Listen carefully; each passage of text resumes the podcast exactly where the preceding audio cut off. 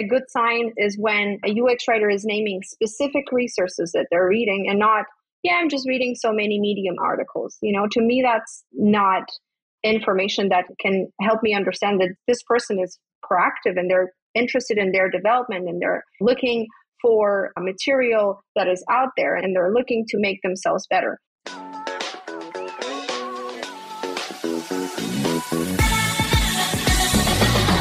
This is Writers in Tech, a podcast where today's top content strategists, UX writers, and content designers share their well kept industry secrets.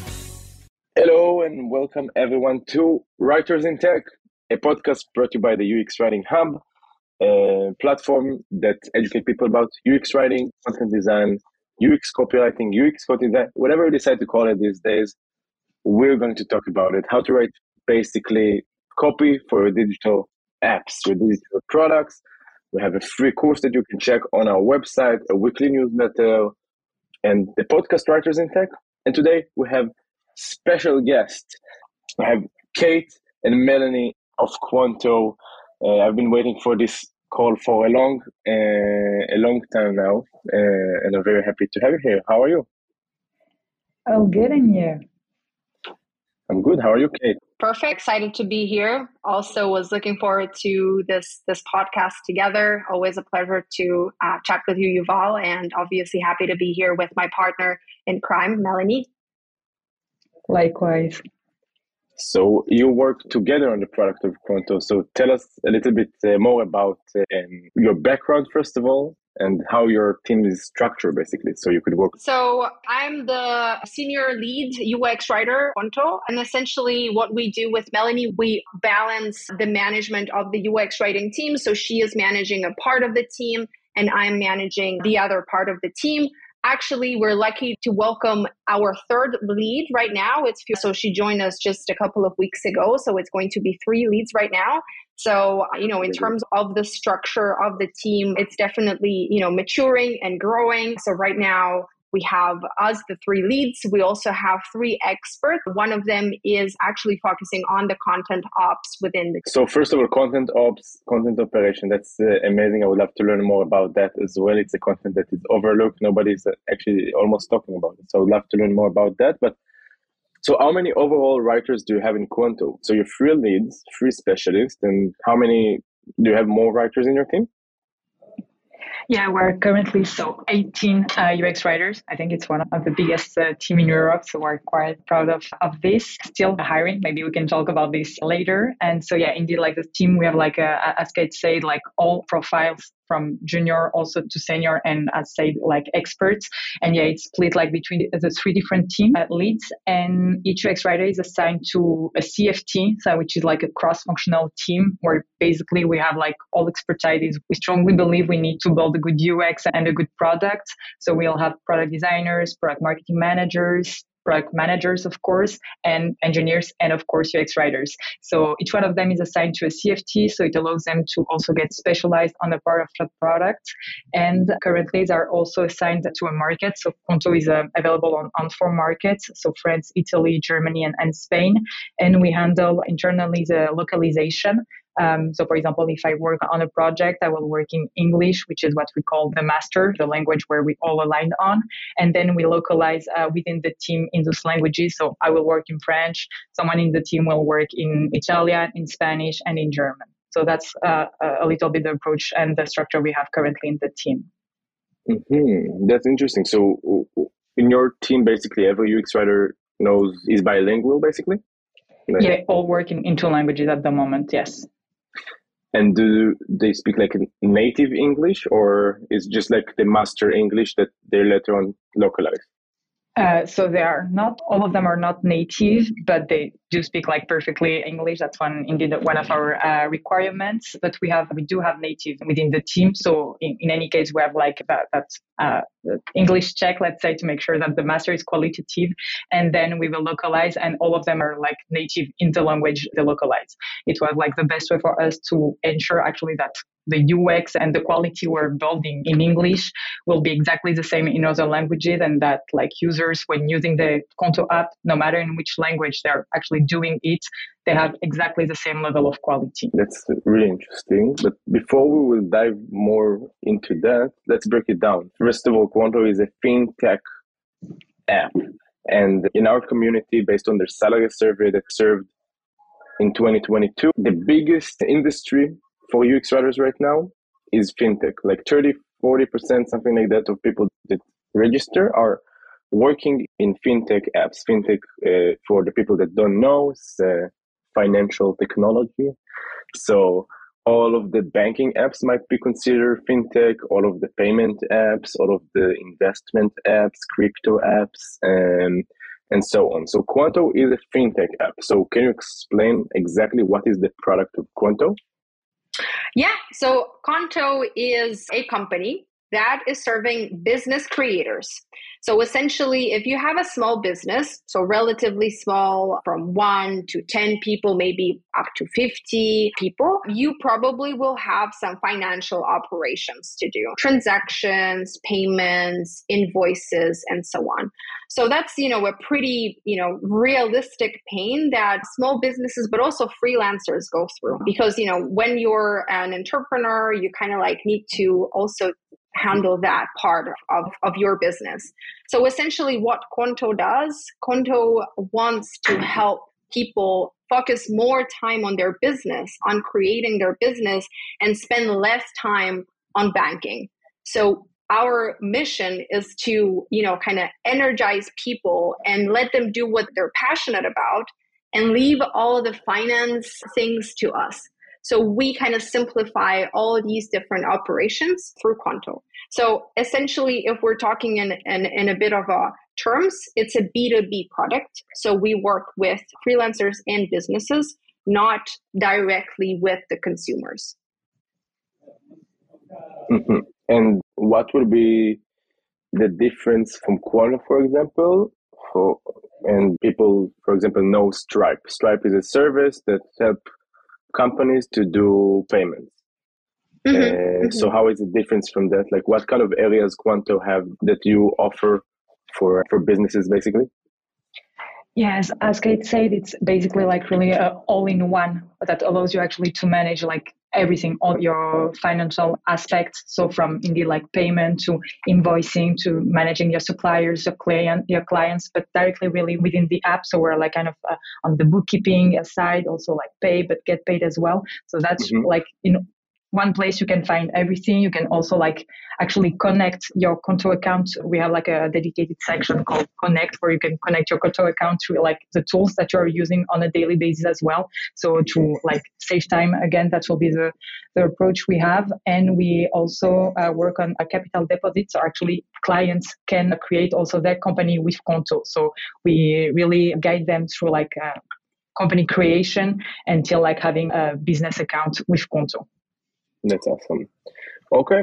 So basically, when it comes to UX processes within the this financial app that have a lot of different areas for different businesses, to my understanding, uh, which might be also a complicated topic for people that are not coming from you know business business side of things, but freelancers understand that like bookkeeping and invoicing and all of those. So every UX team is focusing on different areas of the app, correct? Exactly. So uh, when we mentioned like the, the CFTs, those kind of squads, they're like indeed focusing on one part of the product. So you have like a transfer CFT, get paid CFT, pricing CFT. So really like different parts are like topics from the product. So which is like really great because you have like really big knowledge, like people really mastering actually the topic and the relevant stakeholders like to help you actually like solve those these user pain points. So like it's uh, super interesting. It's not a frame neither. Like you can really uh, switch like from one part of the product to another, but uh, it's a first a first step into the Qonto product. Mm-hmm. And Kate, as leads, for example, how does it look like when um, on the management side of things? Like, how do you operate yourself within the management? So, how does it look like exactly? Just to you know, to make sure that I understand you correctly, do you mean that our role in as leads in you know in supporting our UX writers within the CFTs? So basically, I try to understand the structure of the team. each of you is a content lead and you manage a few writers in the areas that you're in charge of. I assume that those are different uh, mm-hmm. cross functional teams. But how do you work with designers and product managers and people that manage you basically? So, how does it look like when you need what's the processes look like basically mm-hmm. that's what i'm asking so from a management perspective we're all reporting into design and design is a part of product so our, you know, let's say management is a design director is our direct manager. So when it comes to collaboration with, you know, PMs and the different teams, it's more about partnership and it's more about making sure that each team make, you know, is successful. So as leads, you know, a role that is requires certain experience. It is all about you know helping out when there's a problem helping out in you know developing the team of ux writers maybe helping with certain issues that arise which is you know a normal kind of part of the product cycle a product development cycle so these and as well as you know aligning with other leads so we collaborate a lot with product design leads with the PMs to understand the priorities, with the PMMs to understand how the feature will actually be communicated later on, and so on. Okay. Yes. And maybe to complete what just Kate mentioned, actually, like on the more operational side, let's say each PM, each product manager, each product designer, each product marketing manager is also actually assigned to a CFT. So we really have like all expertises working together. That's really like the focus we, we want to put on like it's gathering those expertises, working like exactly on the same feature at the same time, at the same speed. Definitely a, a challenge on a daily basis, and that's why we're here. But uh, that's really the collaboration we can have between uh, between all those expertises. Mm-hmm. And when you collaborate, what kind of tools do you use? Do you collaborate on the design tool on Figma, or you have like sprints on Jira? And how does it work technically? Um, I mean, something that I love about Qonto and that made me really excited to join is the fact that Qonto is a, a Notion based company. So right. we document everything on Notion, but we also kind of have our work set up on Notion. So we have the Kanban with all the, you know, conditions all there. So that is kind of our visual management tool that helps us understand what is important, who's working on what, and where, you know, we might have a delay in terms of delivery. So that's, you know, our, I think, one of our main tools, of course. When it comes to yeah, when it comes to production, yes, it's Figma. So we're also huge fans of, of this tool. And that's the place where a UX writer and, and product designer collaborate and work together. You know, but also at certain point there's it's also a tool that we use we use to actually pass the info to the uh, to the developer. So you know super lovable tool for, for us as well. And then uh, slack of course for all the comms to make sure that we're aligned we're on the same page um, and so on. And so you said the whole company is using notion? Even like people really? Yes. Yes. And it works well you're saying Yes. How do you set up like a, Notion doc? Like, how does it look like when you want to manage a team of like 18 people, for example? In, um, within like a bigger team of like hundreds of people. Yeah, that's the good thing with Notion actually, and I'm definitely not mastering this tool at 100%. But with like databases and views and filters, you can actually have like your really your own view really set for you. We have our common Kanban, so on the UX writing side, so for Kate, Fiorella, and I, but with different filters. So actually, like I can access like to Kate's team if I want, to Fiorella's team as well. But most of the time on a daily basis, I look only at let's say what I want to look at, but uh, we still have everything uh, accessible, and it's like we actually share like what we call the product feature Kanban. So really like uh, from backlog to delivery, like all the pieces we're currently working on, and we share it at the product level. Then that's a common database, but then we all have like different filters to look only at what we want to look at. And is refilling that Kanban? Are you just filling it on a daily basis? Or the product manager is filling it, and also how do you prioritize tasks in that Kanban? Exactly. Thanks to visual management, actually, we will focus on what's the closest to be done, making sure, like, okay, how can we help put this piece in done and how can we help the team then to reach the goal? And on a daily basis, we actually meet every single day, like we have a, a daily. So at, at, the UX writing uh, level, so Kate has a daily with her team, same on my side, and same uh, for uh, Fiorella, where we will more focus really on, on the craft UX writing and how can we help the team reach the goals. But they also have one at the CFT level, where indeed they also look like, okay, today that's the focus of the day team. What you will do on the UX writing side on your side on, on the product design side product management side. And so yeah most of the time it's the pm who is in charge like of making sure that all that the visual management actually it's okay. We update it on a on a daily basis. It's not that say this way it can sound like a kind of lots of bureaucracy but actually it's like super easy with notion and this visual management. And then it's more about like we set up like a pull schedule basically on like we had the different gestures of everyone like atas and everything and we just follow it every day so it's kind of easy except when we're like uh, we have some delays or some issues and at least it's really highlighted and we're like okay how can we help you then? Sounds uh, very smart way to manage it. It is indeed and super super helpful. It's good. Is it part of the design sprints i assume? Or like product sprints yeah, yeah, yeah. So we're we're a part of the product cycle, let's say. So mm-hmm. essentially, mm-hmm. when whenever a project is launched, so it can be a new feature or it can be an improvement, then we actually receive a card that is pulled on our Kanban board, and that's how we understand that that's that's something that is coming. We can see the date, the deadlines, and sort of understand how we can organize ourselves in order to help the team uh, to work on this. And the design director is the one that pushed that card, correct? Uh, product manager of the CFT. Product manager. Yeah. Mm, yeah. Product yeah. I see. Yeah, maybe, yeah, maybe yeah. something that we that we didn't mention and that's quite important here that actually we work in what we call one piece flow at Qonto. So basically we focus only on one feature at the time. I mean like we have like we are pulling different features, but each person working on a project is working only in one project. So we're not like multitasking, like working on two, three, four different features. It's only one. So it's easier, let's say, to know what's the focus because like each CFT, then each squad is pulling only one piece. So you know that when you're done with this one, you will start pulling another one with your team, with exactly the same team. So I guess that's why it's way easier to manage on a daily basis.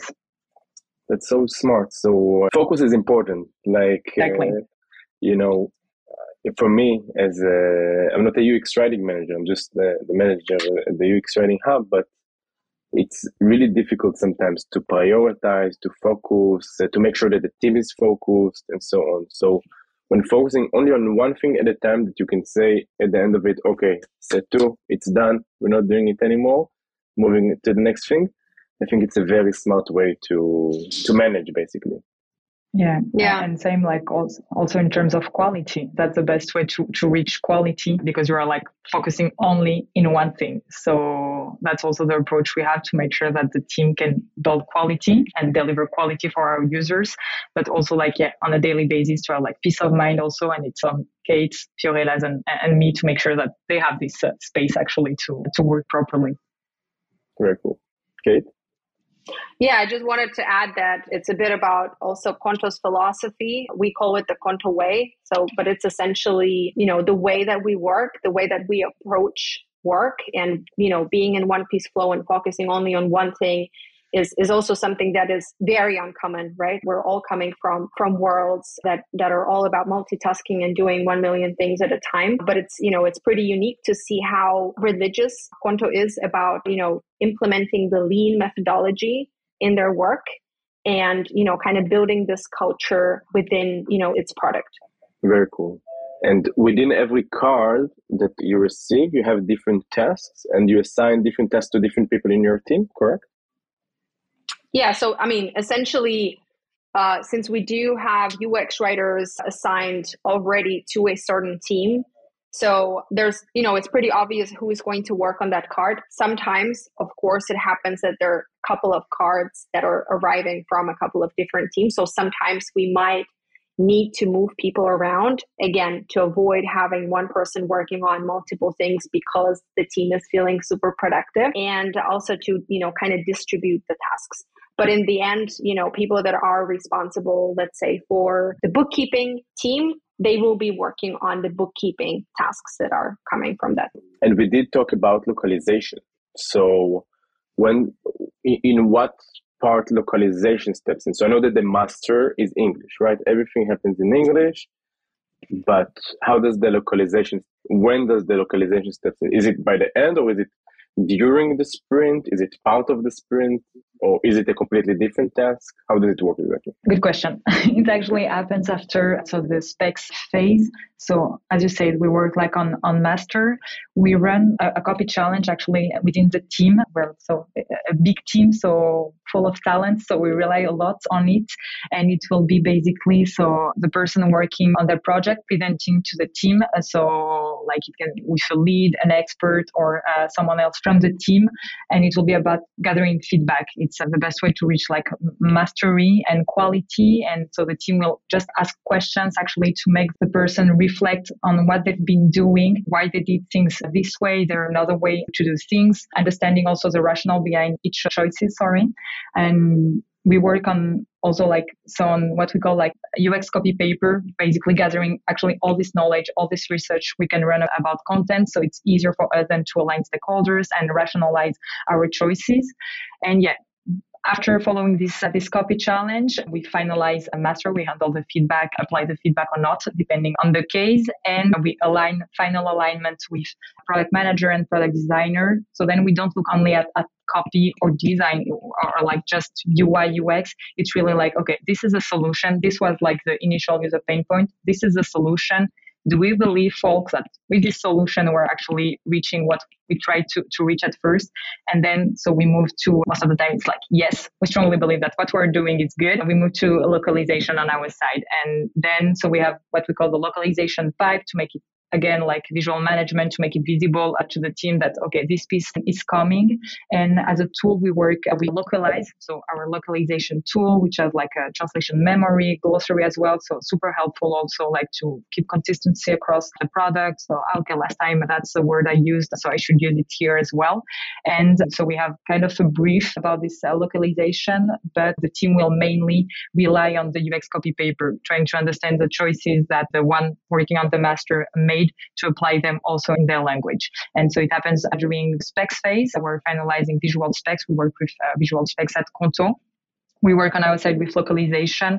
I skipped some parts, but we work closely at this stage with uh, engineers, actually syncing with them, like, okay, if we have like variables, how to handle them, how to handle also the keys creation, the different strings uh, within the tool. So it's really part also of workflow and super interesting meeting most of the time. They're, have like super useful back.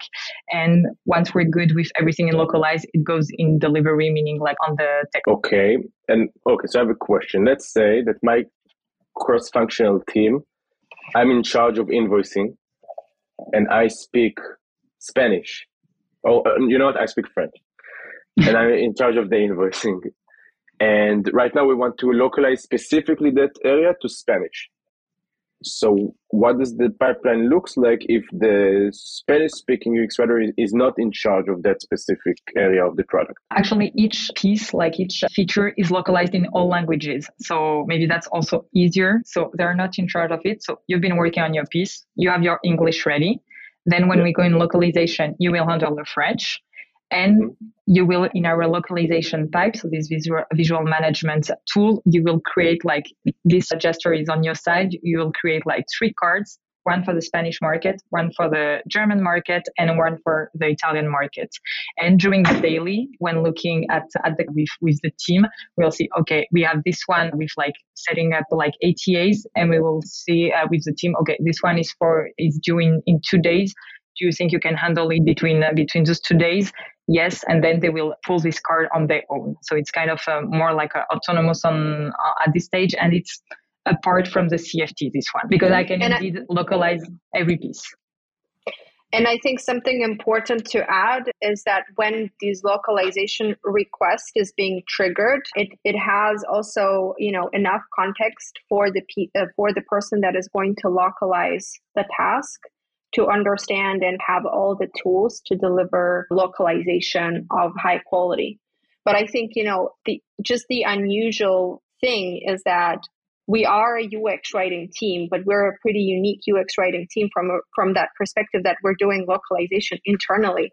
So it's never That's about amazing. like going and knocking at somebody's door and saying, "Hey, can you please localize this?" You know, with people that have no context. But we're all kind of part of, of this product, and that's you know, since the team is collaborating a lot between them and there's a lot of teamwork, I think in terms of also you know, speaking the same language and understanding what is expected in terms of localization, you know, it's pretty easy. You know, Kate, it's a, it's a good scenario if you have someone that you can knock on their door and they could localize your product even without context. In a lot of companies, it's just like you have translation services and and in those scenarios when you outsource the localization everything looks weird right? Mm. The app doesn't yeah, make any sense because translators are not UX writers. They don't have context and they don't have UX understanding of product. So they don't know even like what they're writing for. So having internally the UX localization based in the UX writing team. First of all, now I understand why Qonto is keep hiring all the time because mm-hmm. hiring like bilingual UX writers, you're very specific with the type of people that you choose to work with. But I assume that like working in your team is a very interesting opportunity for everyone that would like to work there. We hope so. and let's say that you're like I know that you keep you just keep hiring and hiring for the past two years. I, I'm hearing about Qonto just keep hiring. So let's say that you're hiring right now. What are you going to I want to apply. So what are you going to check how does the process is going to look like when hiring a UX writing for a team, a UX writer for a team, even like from a localization point of view like what exactly are you checking with this candidate maybe before we go into you know in the specific process we can also talk about you know the future of our approach in terms of having you know mm-hmm. bilingual ux writers you rightfully you know pointed out that it's difficult to find people like that uh, because yeah. i mean i'm for example i have worked as a ux writer in the past but i never worked as a ux writer in a couple of languages and to me like just imagining that i'm writing ux uh, copy in Italian, which I do speak well, it, it's hard, you know? It's not just that if you speak Italian, you can do UX writing in Italian, you know, like that. So it's difficult to hire. So right now for us, it's a bit of a decision to understand how do we move forward with this setting? Is this setting is scalable? So we don't really have an answer at the moment, but that's something that we're considering, you know, how how long we can keep hiring and looking for, you know, people with this specific skill set or should we actually open up for people that are you know just working in one language? And how do we kind of modify our setting in the future? So that's a bit of a question mark for us as a team strategically to understand what will work as we're growing as a company and you know the needs that we have in terms of the product are you know multiplying essentially. Um, so with that being said what's the future looks like? What do you think? Uh, how do you think it, you could scale those localization? Uh, like when chatting about strategy right now, what are you currently chatting about? I can, you know, share a few thoughts that I have, and then maybe Melanie can add some of her thoughts. But to me, you know, this unique setting is it, it's hard to scale, and there might be for us a decision to actually, you know, somehow divide these functions. How that is going to happen, we don't know yet. Uh, but we obviously, you know, want to make sure that the team is happy and we make the decision that empowers the team and not kind of, you know, makes them feel not valued and so on. But since, you know, the market is pretty challenging when it comes to this bilingual skill of UX writing, we might consider, you know, dividing the function and you know having UX writing separate from localization, close together, you know, not far away. So so the door is, is pretty close to us, but at least, you know, so we can empower the people to focus more on on the UX writing. Mm-hmm. I know in different companies that uh, you have like a core team of UX folks, UX writers, And then in every language, you have like the language experts, like Finnish and uh, German and so on. And depends on the content heaviness of the product, or you have underneath them outsourced amount of translators, basically. So that's uh, what I've heard in different companies, but I'm pretty confident that with every product, it's going to look different. The product that I know that works like that is a product that is extremely content heavy and it's a marketplace and it's probably very different from a fintech app, for example. Yeah. For us, you know, the number one priority will be and always will remain quality. So, and this is the main reason why we had bilingual UX writers in the first place, because we didn't want to outsource and have, you know, the common issues that companies are facing with, you know, external providers, but to have, you know, everything handled in house with people that really understand the product and have the skill to understand, you know, how the user interface works. So that's, I think, the guiding star of, of uh, the decision that was made uh, some time ago, and it will still be our guiding star when we will, you know, consider changing our approach as we scale. Mm-hmm. Exactly. So, regardless to localization, Melanie, um, when you hire a UX writer, someone just applied, they want to work with you what will be uh, your hiring? hiring process? So they will meet with Jan. We have like a dedicated talent acquisition manager who is doing an amazing job. She's really 100% dedicated to this to this job. They will have so first HR interview with her, trying to understand so if it matches our we call persona zero. Also like in terms of uh, uh, team methodology, the approach we have. Also what do they want to learn? What do they want to improve? What's also like the project that they have in mind? How do they want uh, to to evolve? So she will assess that. Then we will move to a direct manager interview. So it will be with kate fiorella or me where we will it's really like open discussion trying to understand indeed at which stage of the career they are like the trying to assess like the models and, and the standards. How they do they see uh, things? Uh, say like uh, kate mentioned like the, the Qonto way really the approach we have it will be about yeah making the, tre- the team reflect on what they do why they do things this way. And so we really have like that kind of discussion. It'll be also about understanding how they, they picture the collaboration with product designers who really are looking for people who are like in a proactive posture, not really like a more position of execution, which sometimes can be the case based on like really like the, the structure of the of the company. So we we will have really someone we will be looking for someone really like into teamwork, into collaboration, communication with uh, the team, understanding also the stakeholders' pain point and how we can actually help them being really in this continuous improvement mindset and then if things goes well, we have like a skill test. I know it's not the ideal, and we have like like really two scores on on on this. On our side, we so far we thought it was like the best way to to assess uh, skills and we really see this as a basis of discussion. It's not like okay this is an exercise that you do at home you send it back and we give you our feedback. Nope it's really a basis of discussion. Then we have it's a part of our flow actually directly in figma as well. We have like some lorem ipsum which breaks my ears just to just say it but it's like okay this is the goal of the screen. What uh, for you will be the best user journey best information to share at this stage of the journey and trying to assess also the approach they have the research they, they might be running, assumptions they're making as well. So uh, a few things that we will check. And then we have so debrief uh, during one hour with, so it will be one lead plus someone from the team.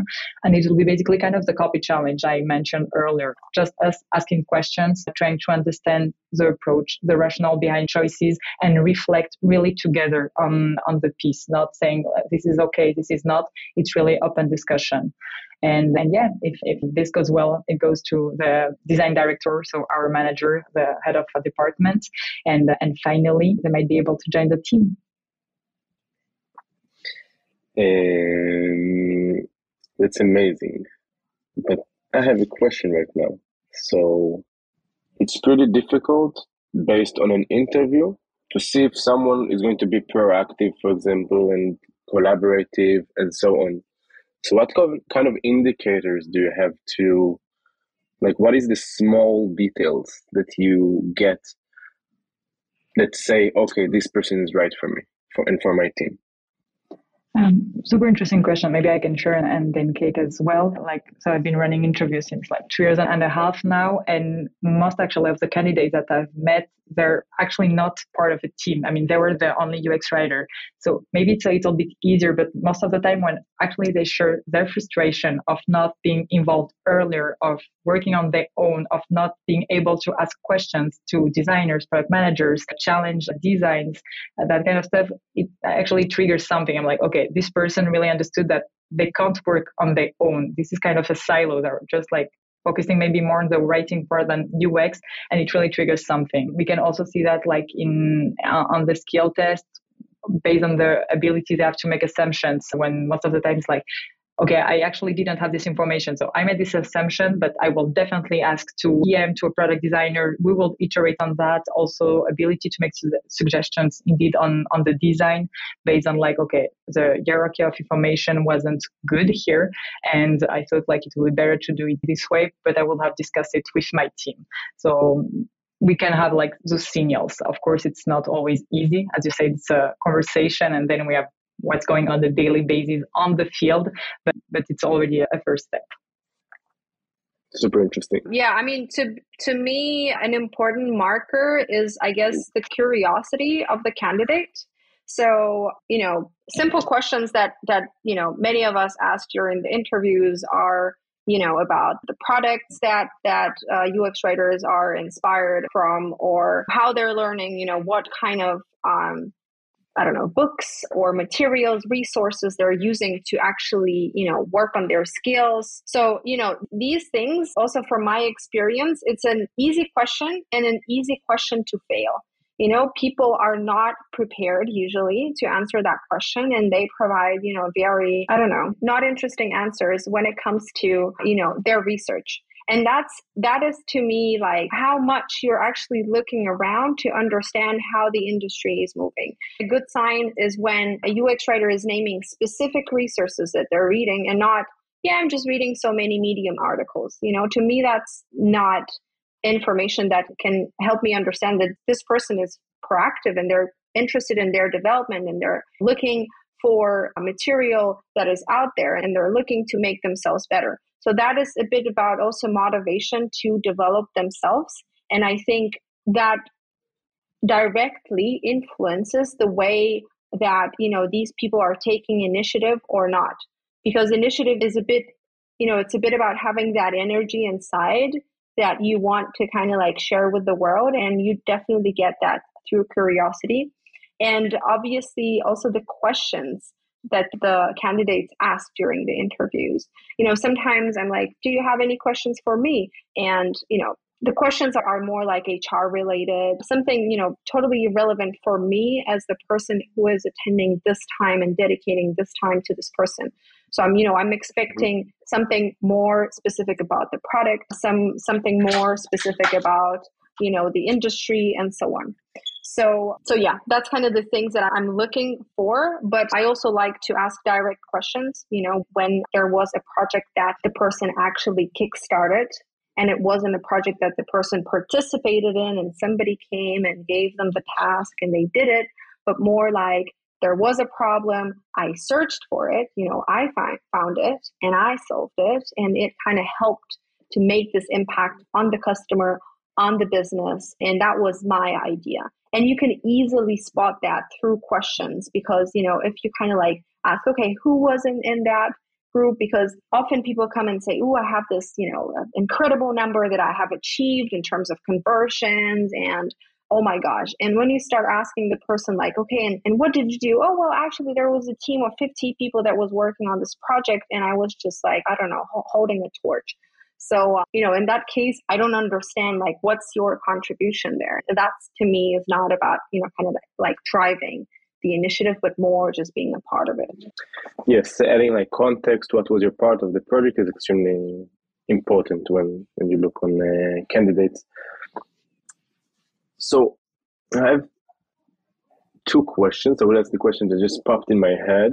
So we have people right now in the audience listening, and they're like, I don't think I have enough experience right now to apply, but I do want to build myself enough experience to apply. So w- when is like the border? Like how, how much is enough experience to work in your team?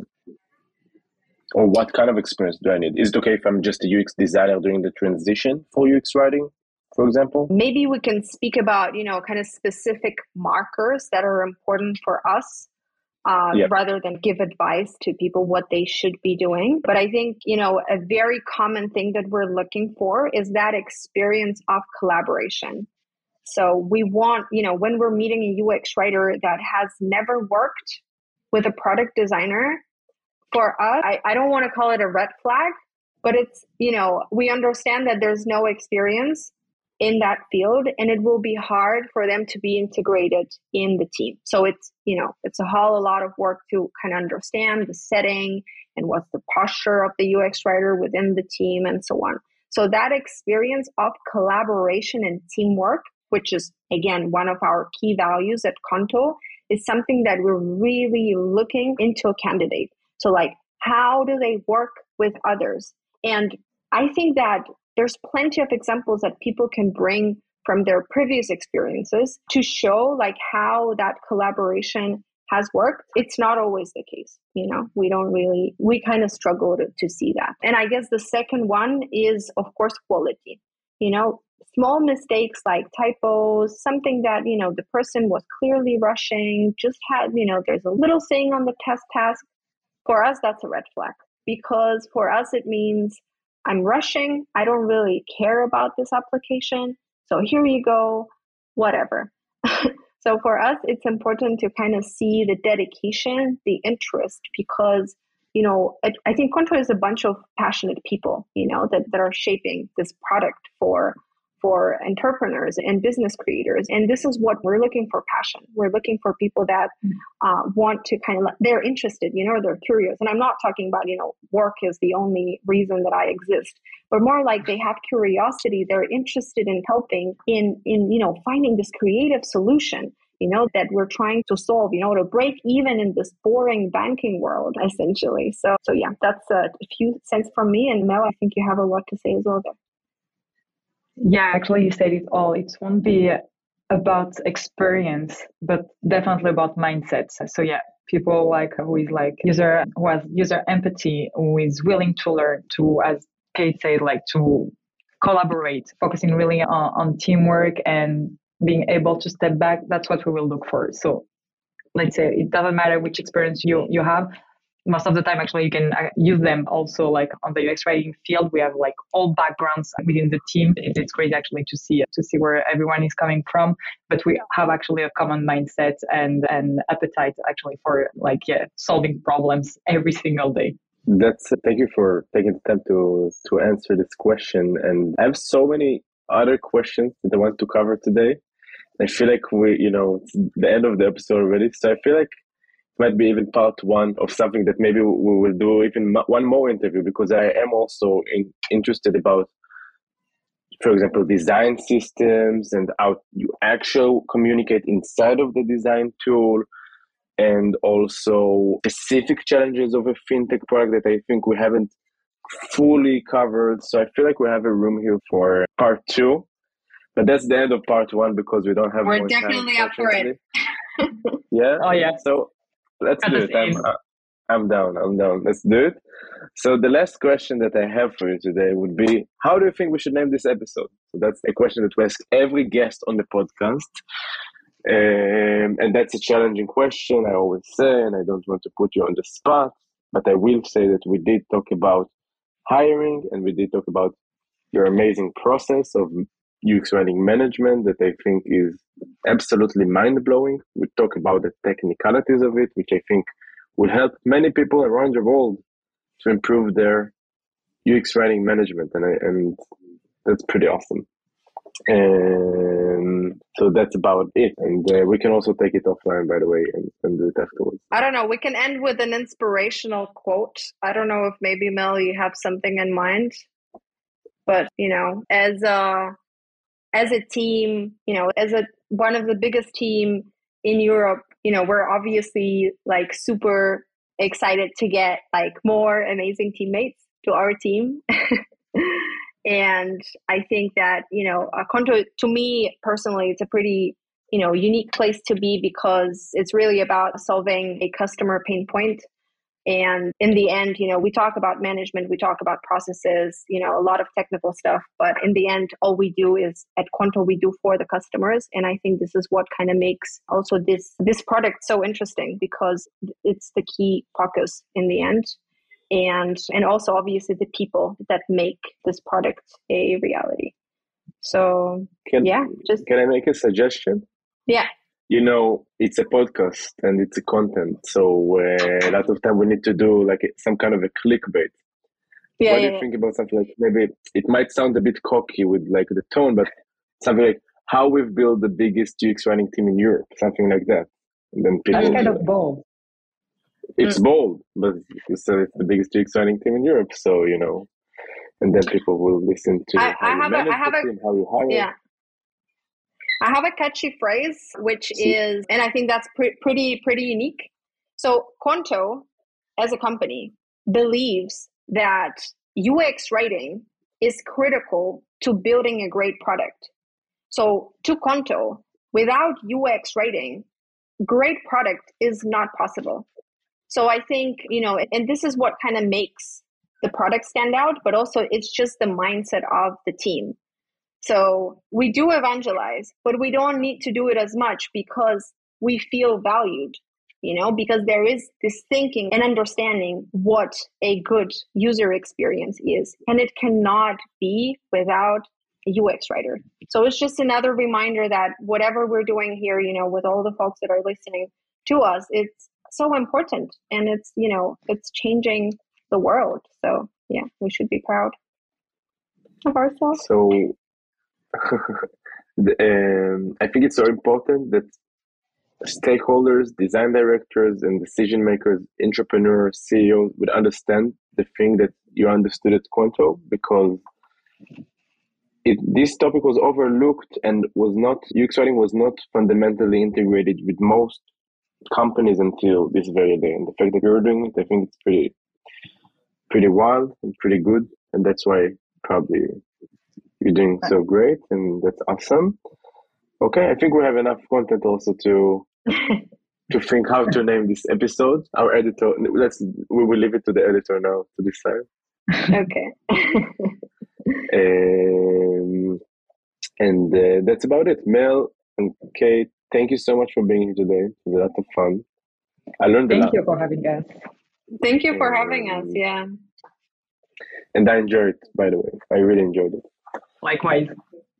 Thanks for nice. always making it such an you know easy experience and yeah, talking to you. You know, the only thing that is missing is a glass of wine. That's what. ah, next time. That's that's in part two. In part two, we're going to have also glass of wine. Oh, next part, definitely.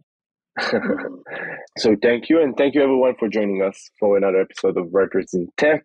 Feel free to subscribe to our weekly newsletter um, check the free course on our website. It's uxwritinghub.com. My name is Yuval Keshtcher. I am the founder and CEO of the UX Writing Hub. I started this thing long time ago, a few years ago. The industry has changed. You can see like how amazing companies are building amazing uh, teams right now that are growing fast. And by the way, if you currently looking for a job as UX writers, know that Qonto is hiring and you have the chance if you want to be integrated in these nice processes and, and smart processes and work with Kate and Mel and Fiorella and the team. So uh, this is your chance. Uh, so apply. We will leave a link also in the show notes, so we'll have a quick way to do so. And that's about it. See you on the next episode. Ciao.